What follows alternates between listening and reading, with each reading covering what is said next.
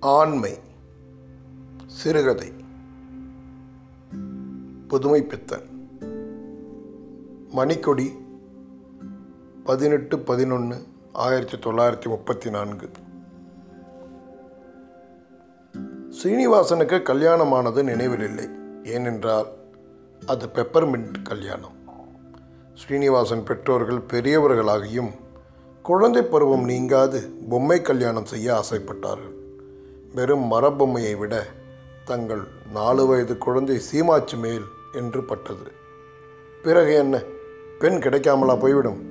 ஆத்தூர் பண்ணை ஐயர் மகள் ருக்மணிக்கு இரண்டு வயது. கல்யாணம் ஏக தடபுடல். பெற்றோர் மடியில் இருந்தபடியே ஸ்ரீமான் ஸ்ரீனிவாசனுக்கும் ருக்மிணி அம்மாளுக்கும் திருமணம் நடந்தது. அந்த சாக்கில் சஷ்டியப்த பூர்த்திக்கு முன்பே திருமண மேடையில் உட்காரும் பாக்கியம் இரு சம்பந்திகளுக்கும் கிடைத்தது தான் மிச்சம். கல்யாணம் என்ற பதத்திற்கு அகராதியில் ஒரு அர்த்தம் இருக்கலாம். கவிஞனது வியாக்கியானம் ஒன்று இருக்கலாம்.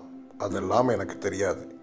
நடைமுறை உலகத்திலே இந்த மகத்தான கலியப்தத்திலே திருமணம் என்றால் குலப்பெருமை கிளத்தும் கலக ஆரம்பம் என்று பெயர். ஸ்ரீனிவாசன் தகப்பனார் ஆத்தூர் பண்ணையாருக்கு இழைத்தவர் அல்ல ஆத்தூர் பண்ணையாரும் ஸ்ரீனிவாசன் தகப்பனாருக்கு மசியக்கூடியவர் அல்ல. இப்படி இருவருக்கும் ஆரம்பித்த மௌனமான துவந்த யுத்தம் நாளுக்கு நாள் வளர்ந்தது. சீர்வரிசை மரியாதை இத்தியாதி இத்தியாதி. பரமேஸ்வர ஐயர் ஸ்ரீனிவன் தகப்பனார் தனது பெருமை கேட்டபடி ஆத்தூர் பண்ணை ஐயர் நடந்து கொள்ளவில்லை என்ற கம்ப்ளைண்ட். அதற்கு ஆதாரமாக மாப்பிள்ளை என்று துரும்பை கிள்ளி போட்டாலும் முறைத்து கொண்டுதான் இருக்கும் அதற்கு முன் பண்ணை பெருமையின் ஜம்பம் சாயாது என்பார். ஸ்ரீனிவாசனும் ருக்மிணியும் துவந்த யுத்தத்தில் கலந்து கொள்ளவில்லை. அதை பற்றி இருவருக்கும் தெரியாது. பரமேஸ்வர ஐயர் ஒவ்வொரு வருஷமும் தன் புத்திரனை சம்பந்தி வீட்டிற்கு அனுப்பிவிப்பார் பிறகு இல்லாத நோனாவட்டம் எல்லாம் சொல்லிக்கொண்டு வருஷம் பூராவாகவும் பேச அது ஒரு ஐட்டம் நியூஸ். ஸ்ரீனிவாசனுக்கு சம்பந்தி வீட்டிற்கு போவதென்றால் ரொம்ப குஷி. விஷயம் ருக்மணி இருக்கிறாள் என்று நினைப்பினால் அல்ல. பக்ஷணம் கிடைக்கும். நாளைந்து நாள் மாப்பிள்ளை மாப்பிள்ளை என்ற உபச்சாரம். விளையாட்டு. அப்பாவின் கோபமும் அடியும் எட்டாத இடம். மேலும் விளையாடுவதற்கு நிரம்ப பயல்கள். இதுதான் மாமா வீடு என்றால் வெகு குஷி. இப்படி பத்து வருஷங்கள் கழிந்தன. சம்பந்தி சண்டை ஓயவில்லை. சீமாவும் சின்ன பையனாக இருந்து மெதுவாக பெரிய மனிதனாகிவிட்டான். பரமேஸ்வர ஐயருக்கு பையன் வளர வளர குதூகலம். ஆத்தூர் பண்ணைக்கு புத்தி கற்பிக்க சாந்தி முகூர்த்தம் என்ற கடைசி துருப்பை உபயோகிக்க வேண்டிய காலம் நெருங்குவதில் மிகுந்த சந்தோஷம். ஆத்தூர் பயல என்ன செய்கிறேன் பார் என்று தம் மனைவியிடம் வீரம் பேசினார். அவருடைய சகதர்மினியும் தனது கணவன் வீர புருஷன் என்பதில் மிகுதியும் கழித்தாள். சீமாவும் மாமனார் வீட்டுக்கு போவது படிப்படியாக தடைப்பட்டு போயிற்று. முதலில் கொஞ்சம் வருத்தம்தான். ஆனால் சீமா புஸ்தகம் படித்தவன் அல்லவா? அதில் தந்தை சொல் மிக்க மந்திரமில்லை என்று படித்திருக்கிறான். தந்தையின் சொல் மந்திரத்தை விட கை மந்திரத்தில் அதிக அனுபவம் உண்டு. சீமாவும் மாமனாரை வெறுக்க ஆரம்பித்தான். காரணமும் கொஞ்சம் உண்டு. ருக்மிணி முன்போல் அவனுடன் விளையாடுவதில்லை. ஓடி ஒளிய ஆரம்பித்து விட்டாள். ருக்மிணியின் தகப்பனாரும் அவன் அங்கு ஒரு தடவை சென்றிருந்த பொழுது தகப்பனாரை பற்றி பேசிக்கொண்டிருந்தது எல்லாம் ருக்மிணி வந்து அவனிடம் சொல்லி அழுதாள். அவளுக்கு சீமாவின் தகப்பனாரை எப்படி பேசலாம் என்ற வருத்தம். குழந்தை உள்ளத்தில் தன் ரகசியத்தை சீமாவிடம் அவன் அங்கு சென்றிருக்கும் பொழுது சொல்லிவிட்டாள். அதிலிருந்து ருக்மிணி என்றால் சீமாவிற்கு தனது உள்ளம் என்ற ஒரு பற்றுதல். ஆனால் மாமாவின் மீதும் அத்தையின் மீதும் அடங்காத கோபம். அந்த கோபத்தில் ஏற்பட்ட வெறுப்பின் சாயை சீமாவின் மன உலகத்தில் ருக்மிணியை தீண்டியதும் உண்டு. ருக்மிணி புஷ்பவதியானாள் சடங்குகளும் ஏக தடபுடலாக நடந்தன. ஆத்தூர் பண்ணை ஐயர் நேரில் வந்து அழைத்தும் அங்கிருந்து ஒருவரும் போகவில்லை. ருக்மிணிக்கு மிகுந்த வருத்தம். தன் சீமா வராமல் இருப்பாரா என்று ஏங்கினாள். ஆத்தூர் ஐயரும் குழந்தை ருக்மணிக்கு சாந்தி முகூர்த்தம் செய்விக்க ஒரு நல்ல தினத்தை பார்த்து பரமேஸ்வர ஐயருக்கு ஒரு கடிதம் எழுதினார். பரமேஸ்வர ஐயருக்கு இந்த கடிதத்தை பார்த்ததும் உள்ளம் ஆனந்த கொத்தாடியது தான் நெடுநாள் எதிர்பார்த்திருந்த தினம் வந்த உற்சாகத்தில் அன்று விருந்து நடத்தினார். பிறகு சம்பந்திக்கு ஒரு நீண்ட கடிதம் ஏறக்குறைய குற்றப்பத்திரம் ஒன்று எழுதி அதில் ஐந்தாயிரம் ரூபாய் கையில் தந்தால்தான் தன் மகன் சாந்தி முகூர்த்தம் செய்வான் என்றும் மேலும் சம்பந்தி ஐயர் அவர்களின் சீர்வரிசை குறைகளை எல்லாம் இப்பொழுது சரிகட்டி மன்னிப்பு கேட்டுக்கொள்ள வேண்டும் என்றும் எழுதியிருந்தார். இந்த விஷயத்தில் சீமாவிற்கு மனத்தாங்கல்தான். இவ்வளவிற்கும் ருக்மிணி பாபம் என்ன செய்தார் என்று நினைத்தான்.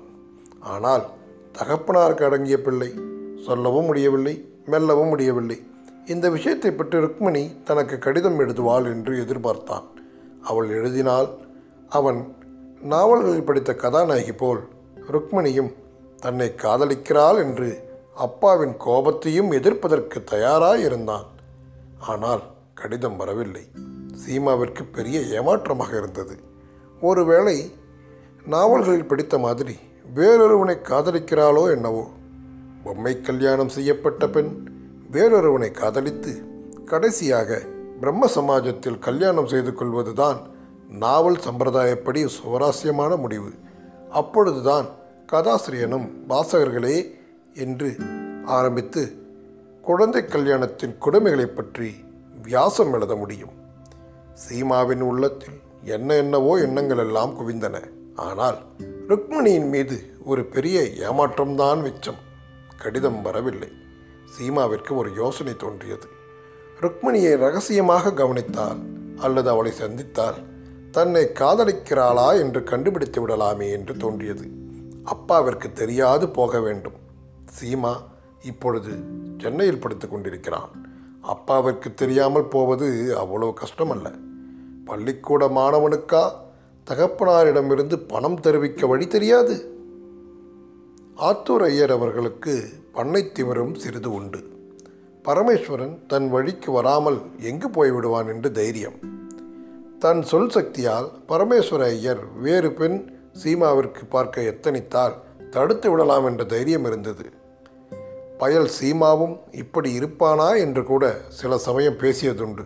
இதை கேட்ட சமயமெல்லாம் ருக்மணிக்கு கண்ணீர் வரும்.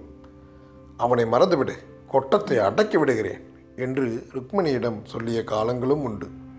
போங்கள்ண்ணா என்று கண்ணீர் விட்டு உபவாசம் இருப்பதே ருக்மணியின் வழக்கமாகிவிடும் போல் இருந்தது. அவள் கணவன் என்ற வார்த்தையின் பூரண அர்த்தத்தை அறிந்தவளல்ல. உள்ளத்திலே ஏதோ தன்னை அறியாத பக்தி பாசம் சீமாவின் மீது வளர்ந்து கொண்டே இருந்தது. சிறு பருவத்தில் அவனுடன் விளையாடினதெல்லாம் ஒன்றிற்கு பத்தாக உள்ளத்தில் விளையாட ஆரம்பித்தன. எத்தனையோ தடவை அவருக்கு கடுதாசி எழுத வேண்டும் என்று காகிதங்களை எடுத்து முன்வைத்த நேரங்கள் உண்டு. ஆனால் என்ன நினைத்து கொள்வாரோ? மாமாவிற்கு தெரிந்தால் பெரிய அவமானம் என்ற பயம். ஊர் வாயை மூட முடியுமா? ருக்மணி வாழாவெட்டி ஆகிவிட்டாள் என்று ஊர் கிழங்களிடையே பேச்சு. ஊர் சிறுமிகளுக்கும் ருக்மணி என்றால் சிறிது இலக்காரம் இதனால் ருக்மணிக்கு ஆறுதலாக ஒருவரும் இல்லை. அவன் தாயார் அவள் தகப்பனாரின் எதிரொலி. புஷ்பங்களிலே பல வகை உண்டு சிலவற்றை பார்த்ததும் குதூகலம் களிப்பு இவையெல்லாம் பிறக்கும். சில சாந்தியை அளிக்கும். சில உள்ளத்தில் காரணமற்ற துக்கத்தை சோகத்தை எழுப்பும். ருக்மணி இயற்கையிலேயே நல்ல அழகி. சிறு பிராயத்திலேயே ஆளை விழுங்கும் விழிகள். அதுவும் இயற்கையின் பரிபூர்ண கிருபை இருக்கும் பொழுது. ஆனால் கூம்பிச் சாம்பிய உள்ளத்தின் உள்ளொளி அவளது துயரம் தேங்கிய கண்களில் பிரதிபலிக்கும். அவளை பார்க்கும் பொழுது நம்மை அறியாத பெருமூச்சு வரும். ஊர் பேச்சிற்கும் பொச்சரிப்பிற்கும் பயந்து அதிகாலையிலேயே ஆற்றிற்கு சென்று விட்டு வந்து விடுவது வழக்கம். ஆத்தூரில் ஊருக்கு சற்று கூப்பிடு தூரத்தில் தான் ஆறு. ருக்மணி பயமற்றவள். அன்று விடியற்காலை நிலா பால் போல் காய்ந்து கொண்டிருந்தது. ருக்மணி குடம் எடுத்துக்கொண்டு குனிந்த தலை நிமிராமலே ஆற்றிற்கு செல்கிறாள்.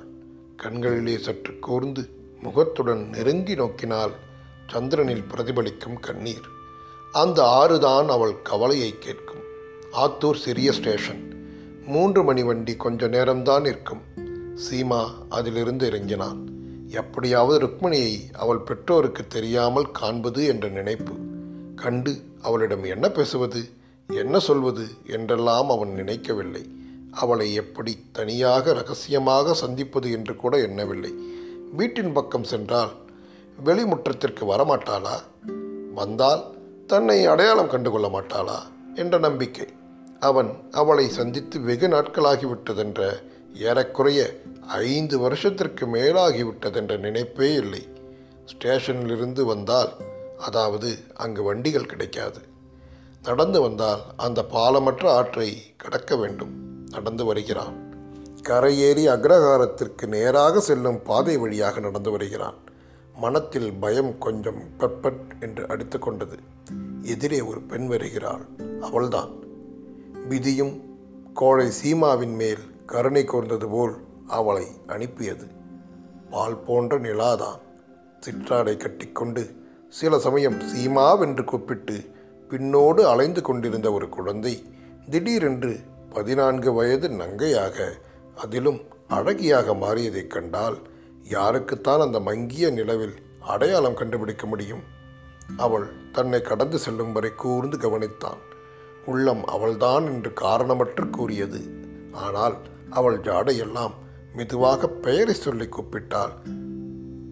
நம்பிக்கை யாரை விட்டது? ருக்மணி? அந்த பெண் திடுக்கிட்டு நின்றாள். ருக்மிணி? வந்தவள் ருக்மணிதான். தன் பெயரை கூப்பிட கேட்டதும் பயம் வாயடைத்த பயம். ஆனால் குரல் எல்லாம் இரண்டாம் முறை சப்தத்தில் யாருடையது மாதிரியோ பட்டது. ருக்மணி! என்றான் மறுபடியும். சற்று தைரியமாக யாரது? என்றாள். நான் தான் சீமா. வார்த்தைகளை கேட்டதும் அவள் உள்ளத்தில் தாங்க முடியாத குதூகலம். அதில் பிறந்த சோகம் கண்களில் ஜலம் தாரை தாரையாக பொங்கியது. அழ வேண்டுமென்றிருந்தது. சிரிக்க வேண்டுமென்று தோன்றியது. கண்டத்தில் ஏதோ ஒன்று கட்டியாக உருளுவது போல் இருந்தது. உதடுகள் அழ வேண்டுமென்று துடித்தன. உதட்டை மெதுவாக கடித்துக்கொண்டு விழுங்கினான். ருக்மணி என்ன இன்னும் அடையாளம் தெரியவில்லையா? இன்னும் சந்தேகமா? இல்லை. ஆத்திற்கு வாங்க போவோம் என்றார் நான் அங்கே வரவில்லை. ருக்மணிக்கு ஏதோ மனதில் அடித்த மாதிரி இருந்தது. உன்னை பார்க்கத்தான் வந்தேன். இங்கே வா. ஆற்றங்கரை பக்கம் போ என்றான். சரி என்றார் சீமாவிற்கு இதில் சிறிது ஆச்சரியம்தான். வெகு துணிச்சல்காரி என்று பட்டது. ருக்மணி உன்னிடம் ஒன்று கேட்க வேண்டும். கேட்பையோ? சந்தேகமா? பின் ஏன் எனக்கு கடிதம் எழுதவில்லை? நினைத்தேன்.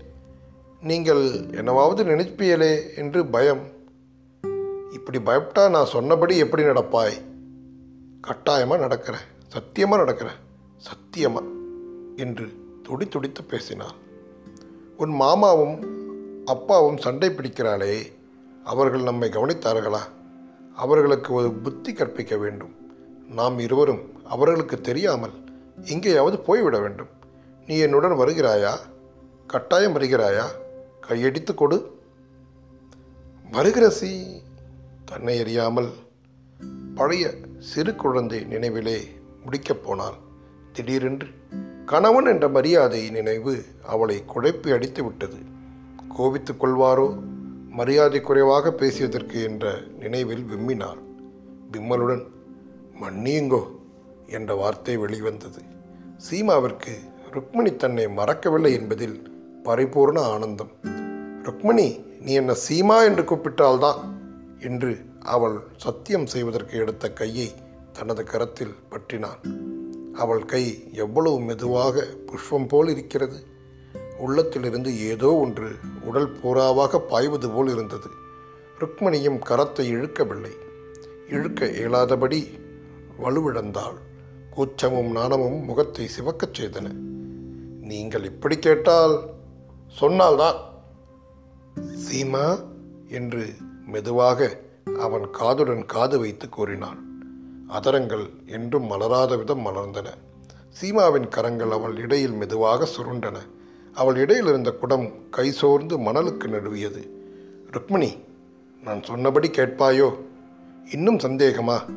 நீங்கள் கூப்பிடும் இடத்திற்கு வருகிறேன். அவள் கண்களில் ஒரு ஜோதி பிரகாசித்தது. ஒரு கொஞ்சுதலும் குழைவும் காணப்பட்டது. ருக்மிணி அவனது மார்பில் சாய்ந்தாள். ருக்மிணி நான் வந்ததாக எவருக்கும் தெரியக்கூடாது. உன் அப்பாவிற்கு கூட. ஆகட்டும். இருவரும் தழுவிக்கொண்டனர். பெரிய மனம் வரவில்லை. விலக மனம் வரவில்லை. ருக்மிணி சிவா அவள் கரத்தில் முத்தமிட்டான். அவளை சுற்றியிருந்த கரங்களை மீட்டான். குழந்தை ருக்மிணி நாணத்தினால் தழுதழுத்த குரலில் மெதுவாக நான் என்றாள். சடக்கென்று சீமா விலக்கிக் கொண்டு போய் வருகிறேன் கண்ணே என்று வெகு வேகமாக சென்றான். ருக்மிணிக்கு துக்கம் நெஞ்சை அடைத்தது. அவன் முதுகில் வைத்த கண் மாறாமல் பார்த்து கொண்டிருந்தான் விம்மி விம்மி மூச்சு வந்து கொண்டிருந்தது. ஆற்றின் அக்கறையை அடைந்ததும் சீமா திரும்பி பார்த்தான். ருக்மிணி அவன் இருந்த திக்கில் கும்பிட்டாள். ருக்மிணியின் நெஞ்சில் மறுபடியும் மேகம் கவ்வியது. நடந்த கனவு மறைந்தது. ருக்மிணி கணவனுக்கு கொடுத்த வாக்கு தத்துவத்தை மறக்கவில்லை. பெற்றோரிடம் கூறவில்லை. ஆனால் இயற்கை கூறாது விடவில்லை. ருக்மிணி தனது கணவனின் நினைவை மறவாத வண்ணம் இயற்கை கருணை புரிந்தது. இரண்டு மாத காலங்களில் இயற்கையின் கோளாறுகள் அவள் மீது தோன்றலாயின. வீட்டிற்கு தெரியாது. பண்ணை ஐயர் திடுக்கிட்டு போய்விட்டார். சீமாவை பற்றி அவர் நினைக்கவே இல்லை. தனது குற்றம் என்று உள்ளம் கூறியது. ஷாக்திரத்தை எல்லாம் மகளின் மீது தாக்கினார். யார் என்று சொல் பயலை தொலைத்து விடுகிறேன் என்று கர்ஜித்தார். இதற்கு மேல் தாயாரின் பிடுங்கள் வேறு. ருக்மணி ஒன்றிற்கும் பதில் சொல்லவில்லை. கணவனிட்ட பணியை மறப்பாளா? அவர் வருவார் கடிதம் எழுதுவார் என்ற நம்பிக்கை இருக்கும் பொழுது. ரகசியம் என்பது சில சமயங்களில் சில விஷயங்களில் வெகு கஷ்டமான காரியம். ஊரிலே மெதுவாக பரவியது. ஊர் பேச்சிற்கு கேட்பானேன். ஒன்றிற்கு பத்தாக தெரிந்தது. எந்த ஊர் குருவியோ போய் பரமேஸ்வர ஐயர் குடும்பத்திற்கும் கூறிவிட்டது. ருக்மிணியின் மீது அவருக்கு உள்ளூர ஒரு பாசம் இருந்து வந்தது. முதலில் நம்ப முடியவில்லை. சமாச்சாரம் உண்மை என்ற பிறகு என்ன செய்ய முடியும்? சம்பந்தியின் மீது இருந்த சாத்திரத்தை எல்லாம் ருக்மணியின் மீது சுமத்தியும் தம் மகனுக்கு நீண்ட கடிதம் எழுதிவிட்டார். சீமாவிற்கு முன்பு பணம் எடுத்துக்கொண்டு ருக்மணியிடம் ஓடிப்போக வேண்டும் என்ற ஆசை நம்பிக்கை இரண்டும் இருந்தன. இப்பொழுது அந்த நம்பிக்கையும் பறந்து போய்விட்டது. தான் தான் குற்றவாளி என்று அப்பாவிடம் கூச்சமில்லாமல் எப்படி சொல்வது? மேலும் ருக்மணியின் மீது பழி ஏற்பட்டு விட்டதே. அவளை எப்படி ஊரார் அறியாமல் வைத்து வாழ்வது? சீமாவின் மனம் கலங்கியது. இச்சமயம் ருக்மிணியிடம் இருந்து குழறி குழறி கண்ணீரால் நனைந்த ஒரு கடிதம் வந்தது. அவளை கூட்டிக் கொண்டு போய்விட வேண்டுமாம். முன்பு சொன்னபடி சீக்கிரம் வர வேண்டுமாம். அப்பா வயராலாம் வீடு நரகமாக இருக்காம். அப்பாவிடம் சொல்லவில்லையாம். குழந்தை ருக்மிணிக்கு என்ன நம்பிக்கை? சீமாவிற்கு என்ன பதில் எழுதுவது என்று தெரியவில்லை. தைரியமில்லை. பேசாமல் இருந்து விட்டான் ருக்மிணியை பற்றி இரவெல்லாம் நினைத்து அழுதான். ஆனால் தகப்பனாரிடம் வேறு கல்யாணம் செய்து கொள்ளப் போவதில்லை என்று கூற தைரியம் இருந்தது. அப்பா இருக்கும் இடத்திற்கும் சென்னைக்கும் வெகு தூரம் அல்லவா? அதனால்தான் தைரியம் இருந்தது. மேல் படிப்பிற்கு அவசியம் இருநூறு ரூபாய் வேண்டுமாம். அந்த பொய் சொல்லியாவது? ருக்மணி கடிதத்தை எதிர்பார்த்தாள். அது எப்படி வரும்? இந்த உள்ளூர ஏற்பட்ட மன உளைச்சலும் இருதய உடைவாலும் சீமா நிறுவிய லட்சியம் உடைந்து போயிற்று. அந்த அதிர்ச்சியில் மூளை குழம்பி விட்டது அவர் வந்து விட்டாரா சீமா வந்தாச்சோ? இதுதான் புலம்பல். இரவும் பகலும். அவளது குழம்பிய மனதில் சென்னைக்கே அவரிடம் சென்று விட்டால்? என்று பட்டது. பித்தத்தில் மூளை கூர்மையாக வேலை செய்யும். இரவு எல்லோரும் படுத்த பிறகு அப்பாவின் பெட்டியை திறந்து பணத்தை எடுத்துக்கொண்டாள் அன்று சீமா விடியற்காலையில் சென்ற வண்டியில் போய்விட வேண்டும் என்ற திட்டம். பித்தத்தின் கதியை என்ன சொல்வது? நினைத்தபடியே செய்து முடித்தாள். வண்டி சாயங்காலம் சென்னையில் கொண்டு வந்து சேர்த்தது. பிறகு அவளுக்கு தெரியவில்லை. பித்தத்தின் வேகம் அதிகமாயிற்று. அவரை கண்டீர்களா? சீமாவிடம் கொண்டு விடுங்கள். இதுதான் வார்த்தைகள். சென்னையில் கேட்கவா வேண்டும்? அதிலும் ஒரு அழகிய சிறு பெண் அலங்கோலமாக போகும்பொழுது அவளை அவளைத் தொடர்ந்து காலி கூட்டம். முக்கால்வாசி சிறுவர்கள் கூடியது. சில விடர்களும் தொடர்ந்தார்கள். ருக்மணியும் ஏகாகிராந்தையாக அதே புலம்பலுடன் சென்றாள். சிலர் சிரித்தார்கள். சிலர் துக்கப்பட்டார்கள். சென்னை அவசரத்தில் வேறு என்ன செய்ய முடியும்? மற்றவர்களுடன் வருத்தத்துடன் பேசிக்கொண்டு சென்றார்கள். அன்று சீமாவிற்கு உதவி செய்த குருட்டு விதி அவனை அங்கு கொண்டு தள்ளி மறுபடியும் உதவி என்ற தனது விளையாட்டை ஆரம்பித்தது. கூட்டத்தை விலக்கிக் கொண்டு அவரிடம் சென்று ருக்மணி என்றான். அவரை கண்டீர்களா? சீமாவிடம் கொண்டு விடுங்கள் என்றாள். அவள் குரலில் ஒரு சோகம் நம்பிக்கை இழந்த சோகம் துணித்தது. கண்களில் அவனை கண்டு கொண்டதாக குறிகள் ஒன்றும் தெரியவில்லை. என்ன தெரியவில்லையா? என்ன ருக்மணி நான் தான் வந்திருக்கிறேன். அவரை கண்டீர்களா? சீமாவிடம் கொண்டு விடுங்கள் என்றால் மறுபடியும். குரலில் அதே துணிப்பு. அவளிடம் விவாதம் செய்யாமல் ஒரு வண்டி பிடித்து அவளை ஏற்றிக்கொண்டு சென்றான். துக்கம் நெஞ்சை அடைத்து கொண்டது. என்ன மாறுதல்? கசங்கிய மலர். வண்டியில் போகும்பொழுது மறுபடியும் அவரை கண்டீர்களா? சீமாவிடம் கொண்டு விடுங்கள் என்றாள். சீமாவிற்கு பதில் பேச முடியவில்லை. அவள் அவனை கண்டு கண்டாளோ என்னவோ? எனக்கு தெரியாது. ஆனால் சீமா பரமேஸ்வரரிடமும் உலகத்தினர் முன்பும் ஆண்மையுடன் நடந்து கொண்டான். மணிக்கொடியில் ஆண் சிங்கம் என்ற தலைப்பில் இக்கதை வெளிவந்தது. பின்னர் புதுமை பித்தன் ஆண்மை என மாற்றினார்.